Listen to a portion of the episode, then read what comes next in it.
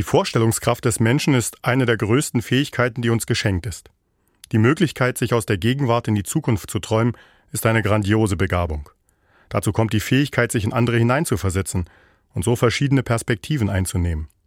Spielend ein anderer sein, lernen oder sich erholen, zu verstehen, sich weiterzuentwickeln, sich vorbereiten auf Kommendes, all das ist uns in unserer Vorstellungskraft gegeben. Schon im Kleinkindalter beginnen wir zukünftiges Selbst zu spielen. Wir entwickeln uns damit und begreifen die Menschen um uns herum.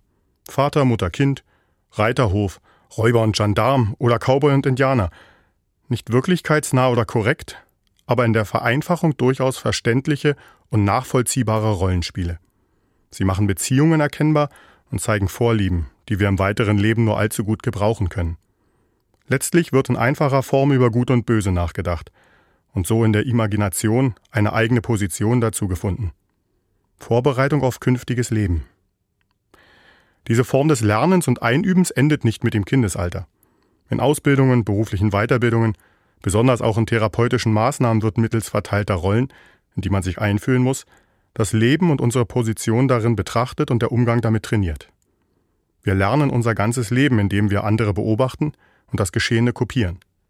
Dafür benötigen wir die Fähigkeit, uns in andere hineinzuversetzen, uns vorstellen zu können, was im anderen vorgeht. Je komplexer die Geschichte ist, die unsere Vorstellungskraft beflügelt, je mehr verschiedene Rollen es gibt, die wir einnehmen können, desto bereichernder ist die Erfahrung, die wir uns durch unsere Fantasie für das reale Leben erarbeiten können. Die Geschichte, die ich heute im Sinn habe, hat alles, was es für eine wirklich bereichernde Erfahrung braucht.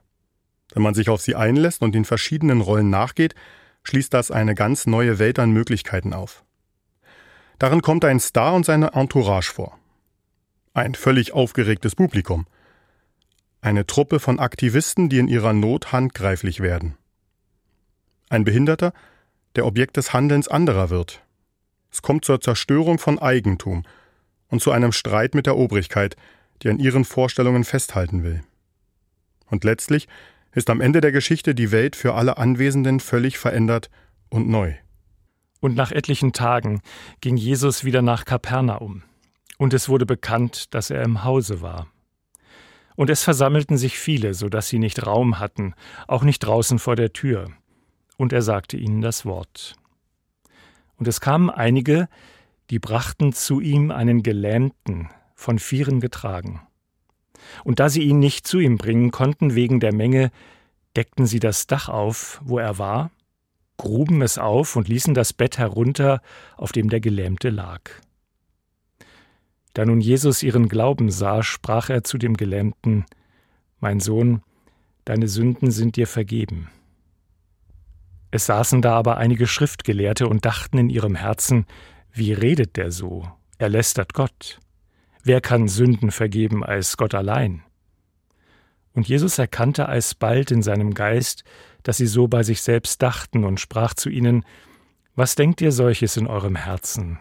Was ist leichter, zu dem Gelähmten zu sagen, dir sind deine Sünden vergeben, oder zu sagen, steh auf, nimm dein Bett und geh hin?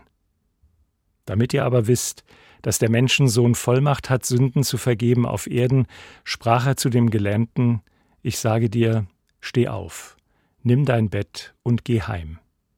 Und er stand auf und nahm sogleich sein Bett und ging hinaus vor aller Augen, so dass sie sich alle entsetzten und Gott priesen und sprachen, wir haben solches noch nie gesehen. Kapernaum, das Haus von Simon Petrus und seinem Bruder Andreas. Jesus ist nicht zum ersten Mal zu Besuch. Beim letzten Mal hat er Simons Schwiegermutter geheilt. Daher nun wohl auch die große Menge, die zu ihm drängt.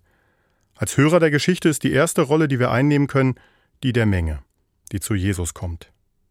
Neugierig und schaulustig, unbeteiligt auf dem Beobachterposten, vielleicht dennoch ein wenig hoffnungsvoll, angesichts dessen, was man von dem illustren Gast bereits gehört hatte.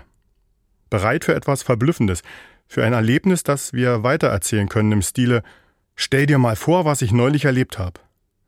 Und so soll es nicht ausbleiben. Ein Stück dichter dran am Geschehen, eine Rolle, die manchem auch gut liegen könnte, die Jünger, die mit Jesus kommen.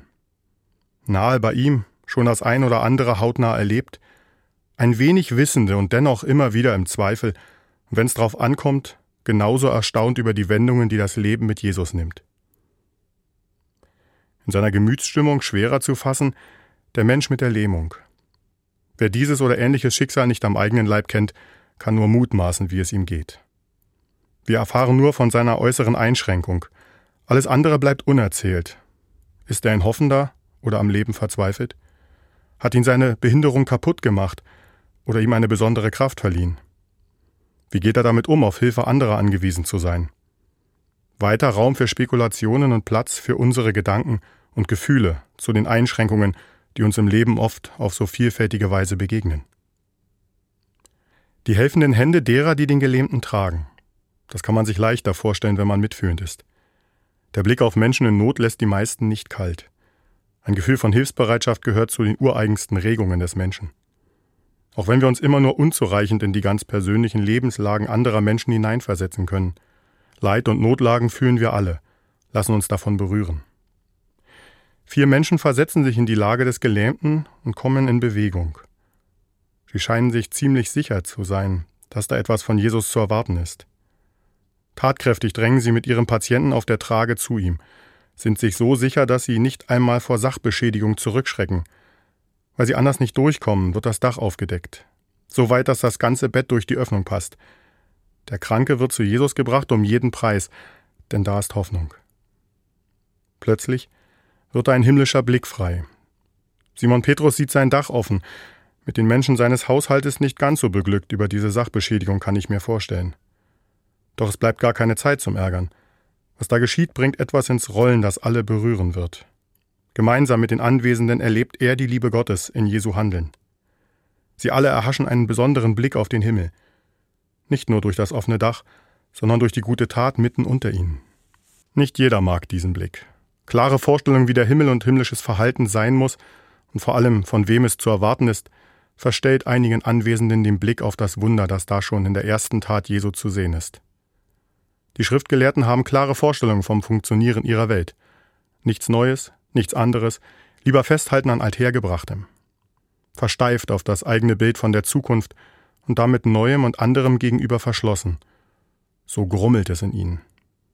Und Jesus, die Mitte des Geschehens, er redet mit allen, ist ihnen zugewandt. Denen, die neugierig kommen und schauen. Denen, die ihm ihr Haus öffnen, denen, die zu ihm gebracht werden und denen, die andere bringen. Selbst denen, die grummeln, ohne Erwartungen und mit verschlossenem Herzen vor ihm stehen. Ihnen wendet er sich besonders zu, schließt den Himmel ein Stück weiter auf, als jeder es für möglich gehalten hatte. Er ordnet die Welt des Menschen mit der Behinderung völlig neu. Er stillt die Neugier und die Hoffnung der Menge und der Jünger. Er adelt das Handeln der hilfsbereiten Träger, macht den aufgebrochenen Raum zum Raum des Heils, und öffnet die Augen und Herzen derer, die bereits alles zu wissen und zu sehen meinen. Die unterschiedlichsten Charaktere begegnen da an Kapernaum der Liebe Gottes. Suchende, Unentschlossene, Aufgeschlossene, Zweifler und Gegner.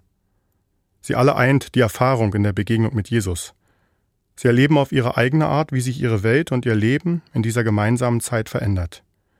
Gehen mit neuen Erfahrungen und Erlebnissen und Gedanken den eigenen Lebensweg weiter.